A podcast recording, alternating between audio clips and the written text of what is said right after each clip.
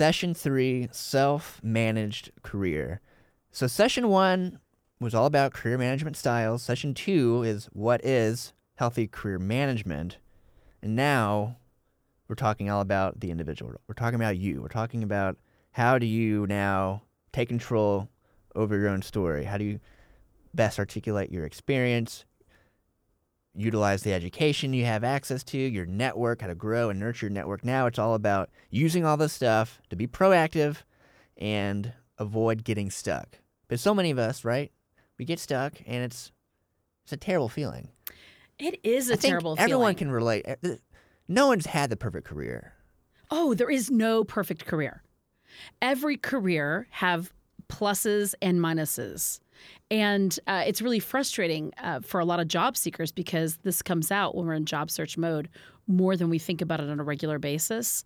But for every circumstances, every circumstance you face, some things about your background are going to be a plus for that. Some things about that are going to be a negative. Maybe you haven't had the actual like smooth one title led to the next title led to the next title in the same industry kind of trajectory. Not very many people have that anymore. The model of I think um, career trajectories has changed, right? It used to be if you worked at a place uh, for less than five years, something was not quite right with you. You were a job hopper if you left before that mark, right? And luckily, all that has started to change, and it was all arbitrary and crazy to begin with. But now I think people are starting to wise up. And I think that's part of our problems with millennials. You know, I hear a lot of resentment for millennials. God love you, millennials. I'm, I'm thrilled, thrilled that you're here and working. I say bring it. Because what millennials have really done is uh, stopped behaving in ways that our careers should, quote unquote, work and start going with what actually works you know, they realize that if they stop learning or their skill set gets rusty, that they've got to move on to somewhere else because they cannot afford to have that happen. Now, they may not articulate it quite that way. We might not perceive it uh, quite that way. But the truth is that that's very, very healthy and very good. It's very important to keep learning and growing. When you say there is no perfect career, when you say there is no perfect career, it makes me kind of think about what we see on Facebook or Instagram when people are putting their best foot forward and it looks so perfect, like they have the perfect life. And there's always there going to be that, that self, maybe that self doubt or the comparison thing. But with LinkedIn, you're getting updates. So and so just got a promotion. Congratulate them. Mm-hmm. And that could be some bitterness created from that. Because if you're not taking time, and this is something I'm working on, I think we're all working on, trying to take time for ourselves and choosing ourselves, but that's what we're talking about. But if you're not taking the time to do that and you're constantly getting nudged, both on the social platforms many of us, you know, have our lives on, and everyone else is rising up above you, there is some just some self exploration and sometimes that can be that self that can create self-doubt i mean i'm just going off my own feelings because i think this is not something i talk to other people about and i don't know if there's any connection to some of the things i'm saying right now compared to the people you're talking with Well, let me tell you, I think skills are the great equalizer. Uh, I have a client right now who is just graduating college, and she is incredibly advanced for her uh, early career years. She's already held several real, quote unquote, real jobs, and she's done some some pretty significant work. When she looks around at the peers in her class, that's who she identifies as her peers. She's heads and shoulders above them.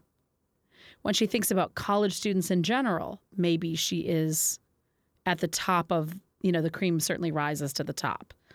What she doesn't know yet is how she stacks in the whole group of people the people who graduated last year, the people who graduated the year before that, the people who graduated the year before that, who have that same skill set. Where does she fall?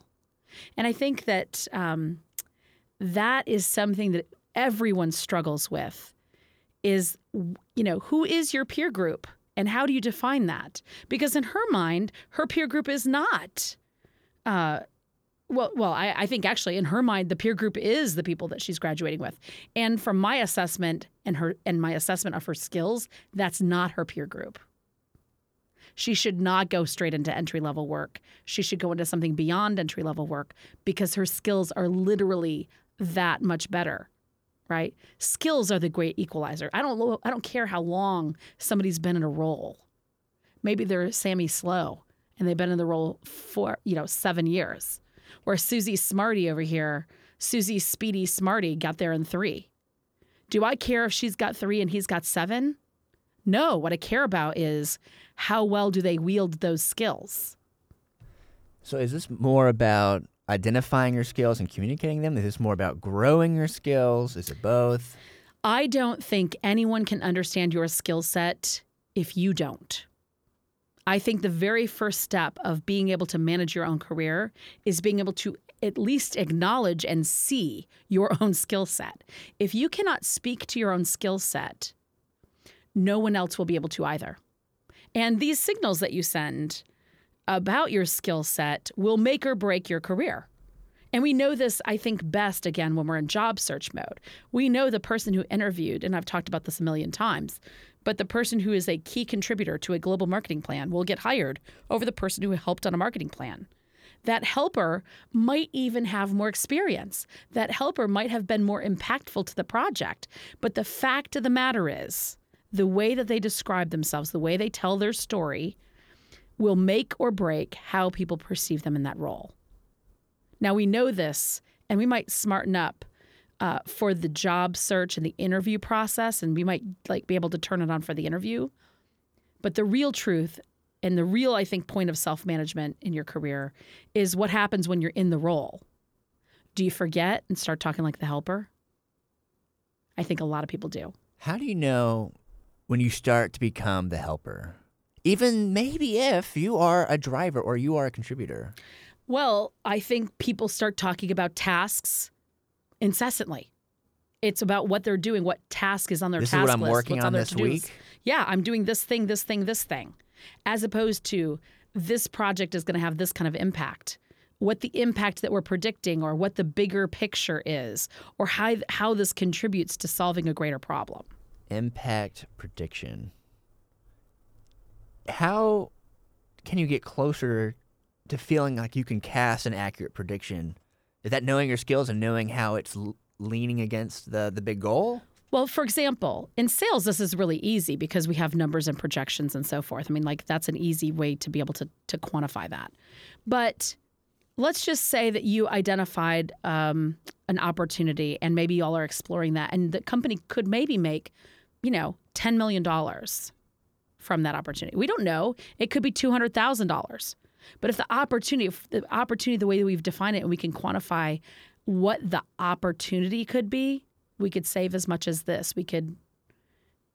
Then I think that there's some validity to that. You have to be very precise with your language. We certainly, I'm not advocating misleading anyone or overstating your contribution.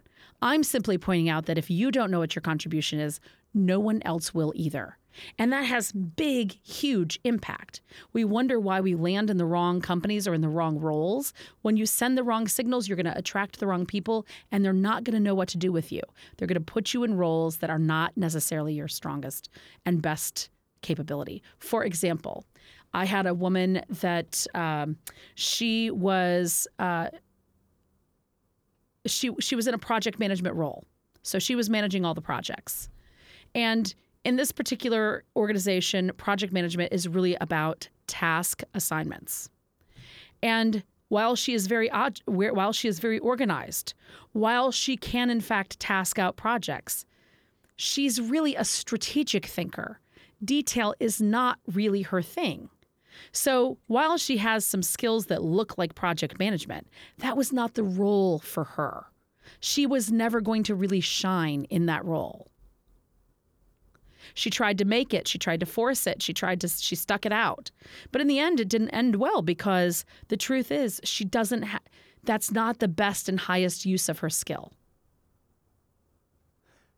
this might be way sidestepping, but what's the difference between skills and talent? Well, that's an excellent question. I would have to ponder to get really deep into what I think about that because I probably have some deep philosophy about that, truthfully. But more, let's talk about it in terms of um, hard and soft skills, right? Hard skills are what you do, soft skills are how you do it. You start talking to me about being de- dedicated or detail oriented or loyal or whatever the things are. Would I hire anybody who is not loyal and dedicated?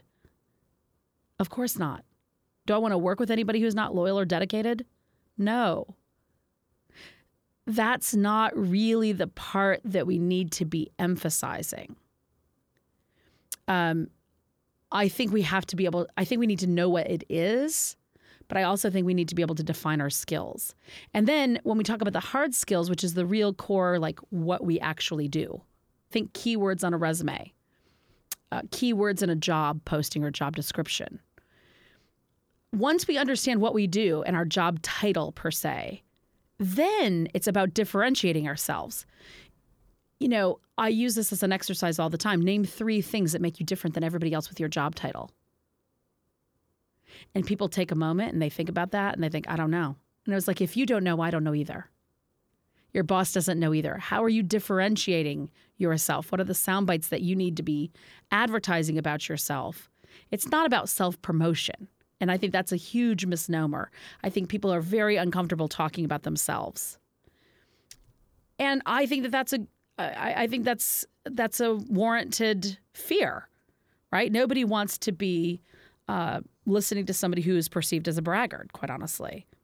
But you can't be out of touch with your own value or with the market because if you are, everybody else will be confused as well.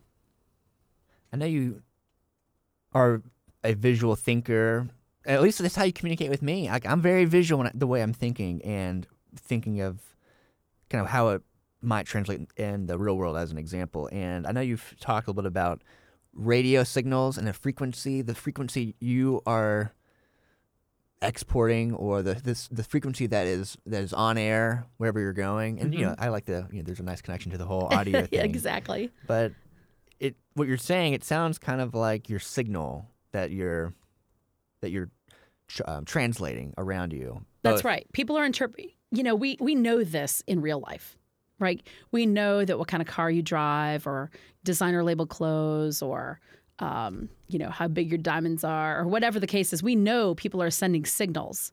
We send signals with what kind of glasses we're wearing, what kind of computer laptop we're uh, typing on. We know we're sending a lot of different types of signals about who we are. What we don't realize is that we're sending those signals in our day to day work life as well. And people are picking up on them all the time. It's important to be mindful about that and understand what you're signaling. I mean, I was working with a gentleman just yesterday, and he has a uh, a financial um, role, and he is very strategic and very very smart. He has incredible integrity. He's incredibly trustworthy. And yet he's running up against a wall with his boss in several positions in a row. So he, you know, and then he he disrespects his, you know, he finds his boss's behavior pathetic. He can't respect him anymore and then he has to go get another job because oh gosh, he can't stand it. So you're saying he was overlooked for three different things? No, in three separate roles he's had trouble. At the same company. Same mm, different companies different oh, I different companies. Saying. Oh. I'm saying consecutively in his so career. So you're saying there's a pattern. There's a pattern here. okay. Right? And when I talked to him about that, I said, let's talk about integrity and trust. Because it's very those are very powerful, powerful terms. I was like, you're sending a lot of signals around that, and purposefully so. It's core to who he is. But what does it look like when you overuse integrity or you overuse your trustworthiness?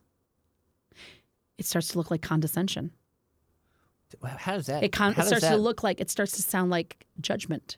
Tell me more about what you're talking about here. If I am so right and I believe that I am so right, my tone, my body language can communicate that you are wrong. So you're saying if you tr- like when you say trust. Well, he's a finance guy.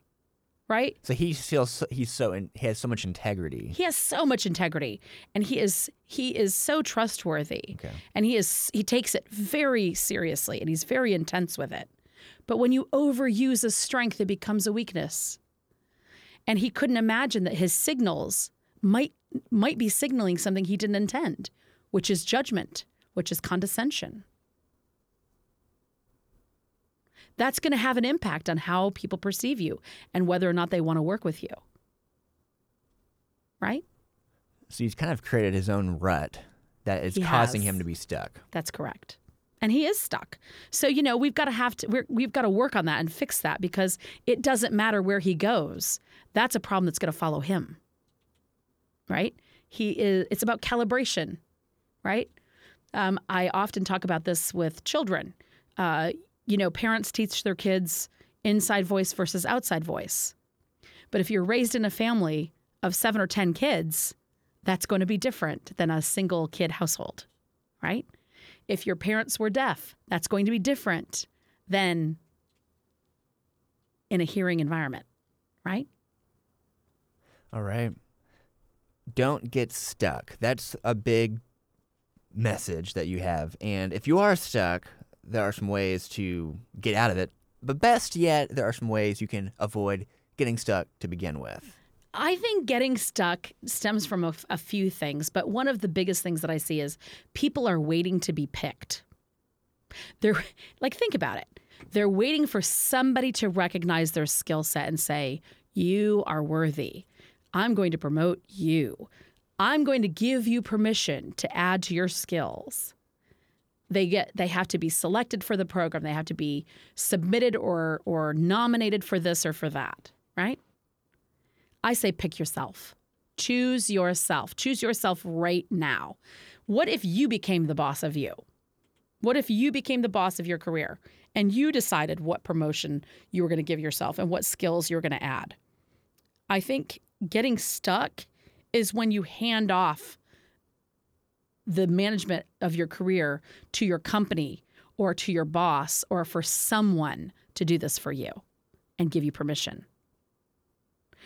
I think another way that people get stuck is um, when they make def- desperate decisions.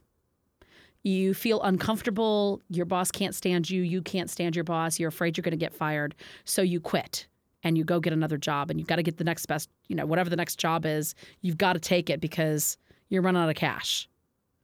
Or you've been unemployed for a while and you take a job that maybe isn't at the right level but the promise that you'll get promoted or the promise of the possibility that you could sometimes that possibility is real and sometimes that possibility isn't real that's never going to happen right having some discernment i think sometimes those those kinds of decisions lead to being stuck I know we're getting into the heart, and there's going to be a lot more discussion around the how. What are a few tools that you like to talk about, and how can you use those to avoid being stuck? I think the cure to stuckness is plain old action. It doesn't have to be hard. It doesn't have to be huge. It doesn't. I'm not. i I'm not saying quit your job. I'm not saying, you know, by all means, do not go have an authentic conversation with your boss and tell them, right? So you're saying you get fed up, you get there's just so much anxiety, or there's so much pain or frustration, and you're like, okay, I just need to talk to my boss, and it's all gonna be okay. Yeah, Like I'm gonna tell him how I really feel. Tell her how I really feel. yeah. I, I am hesitant to give advice to that because I feel like without proper guidance, people are maybe meaning well, but end up sending messages that are terrible messages to be sent. Like what are some messages you're saying? Well, you know, uh, I think I talked about it in the last session where we were in a meeting and uh, a woman just blatantly acknowledges that she hates the technology and she's not going to learn it and so forth and so on. Well, in three months, guess whose job got eliminated? I mean, the technology in that whole train is inevitable. We are moving in that direction. She was authentic. She did not want to learn it. She told us that she wasn't going to in front of her boss and everyone. Well, that's hard to get back. That has a big impact right there. Because there's a tangled mess. If you're trying to internally go through this tangled confusion, maybe you have, maybe you're feeling stuck, whatever. If you just walk that, that into your boss's office and start just putting this mess on the table. They want to get rid of that mess.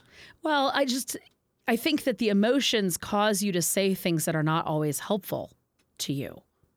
And while they may be truthful, they're not always advantageous. And I think that you can choose to tell your story in ways that are uh, are advantageous or in ways that you are going to pay heavily for. And my advice would be pick the way to tell the story that is advantageous and not the way that's going to hurt you. Right. You don't want to be desperate. You don't want to be. you don't wanna be wanna desperate. in that desperate. You don't. mode. And, you know, I think pick the smallest thing that you can do that's going to give you the biggest reward for that action. You have a lot of energy caught up in the emotion when you feel stuck. It makes you want to lay on the couch and watch Netflix for hours and hours and days and days, right? Yeah. This is what binges are all about. Food or or otherwise. I mean, this is what it's about is this feeling, this paralysis or this heaviness associated with that. And I think that that comes from you're waiting for somebody to give you permission. And the truth is, you're in charge. The company has absolutely nothing to do with whether or not you are ready for the next level, whether you have acquired the skills, whether you're you can decide that for yourself. And that doesn't mean that maybe you're going to stay with that particular organization. Maybe you've learned all that you can learn from that organization and it's ready to look for something new. And that's okay too. But you can't make those decisions until you've sorted the emotion out of it. What I found is that oftentimes people will um, they'll come up against that that that wall, that frustration where they can't get out of it. And it's because their skills will bring you to a certain level and you can't get beyond that without new skills. Right? But what do they what do they do? They quit that job and go find another job because they think, "Oh, I got to get out of here. This is ridiculous." they need they- instead. Yeah. right? But guess what? They're still at that wall because they still don't have the skills to get beyond that. So don't misunderstand when it's time to add a new skill set. You know, you've got a boss that you can't work with. Well, is it time to is it time to learn to work with that type of personality or is it time to move on to something else? Those are difficult decisions. And you know, I think this uh, you know, lends it and I know we're going to talk about this more in the next session, but I think this is where you start having to ask yourself, who do you actually go to for that kind of advice? Yeah. Because the people who love you are going to hate that boss who's getting on your nerves, You tell him. You tell her. right? Uh, you know, I think we are taught like, oh, you just need to say you're not going to do. You just need to put a boundary down. You know, as if you're being taken advantage of. Well, maybe you're being taken advantage of, or maybe you just need a different skill set. Right. I know you have dozens and dozens of tools. You have dozens of videos. You know, these are things that I've learned from that have been really helpful and transformative to me. And so these are the kinds of tools and skills that you can use to kind of break through that next wall, to kind of dig your way through that that challenge. Absolutely. And I think the the difficulty is people are very well meaning, but the people who love you want to validate you and are on your side. What you need are people who can help you assess whether you need new skills or whether you need to uh, move to another situation. Right? And that's a much more objective, more market driven, and more overarching uh, assessment, I think, than just the situation you're in and the people that maybe are unqualified to maybe even tell you about that. Though I think everybody wants to give words of, of advice. Everybody's got the answer, you know. Everyone has Everybody an wants to tell you as an opinion about it. And some of them might be great, right? Some of them might be great. But I think the answer is managing your own career is about making sure that you awaken to the fact that on a moment by moment basis, there are organic opportunities all around you. And all you have to do is take small action to achieve them. And that those small actions, one leads to the next, leads to the next, and then you will be unstuck. You will be unstuck. Great. I think that's a great place to pause. And you already kind of gave us a little insight into the next session, and that is career decision confidence. And a big part of this is who you're listening to, what your signal is tuned into, because you're hearing a lot of different things. There's a lot of noise out there, and that's can be dangerous because there's a lot of you don't. If you feel stuck already, you don't want to start getting advice and get pulled in a direction that only pulls you further down where you're still not really moving. Well, yeah, and it just I think spreads the negativity around. You know, negativity spreads like the flu. You can catch it from the person sitting next to you, and you can give it to the person sitting next to you. Yeah. Good stuff. And I'm yeah, I'm excited to dig into that. So next session, career decision confidence. Absolutely.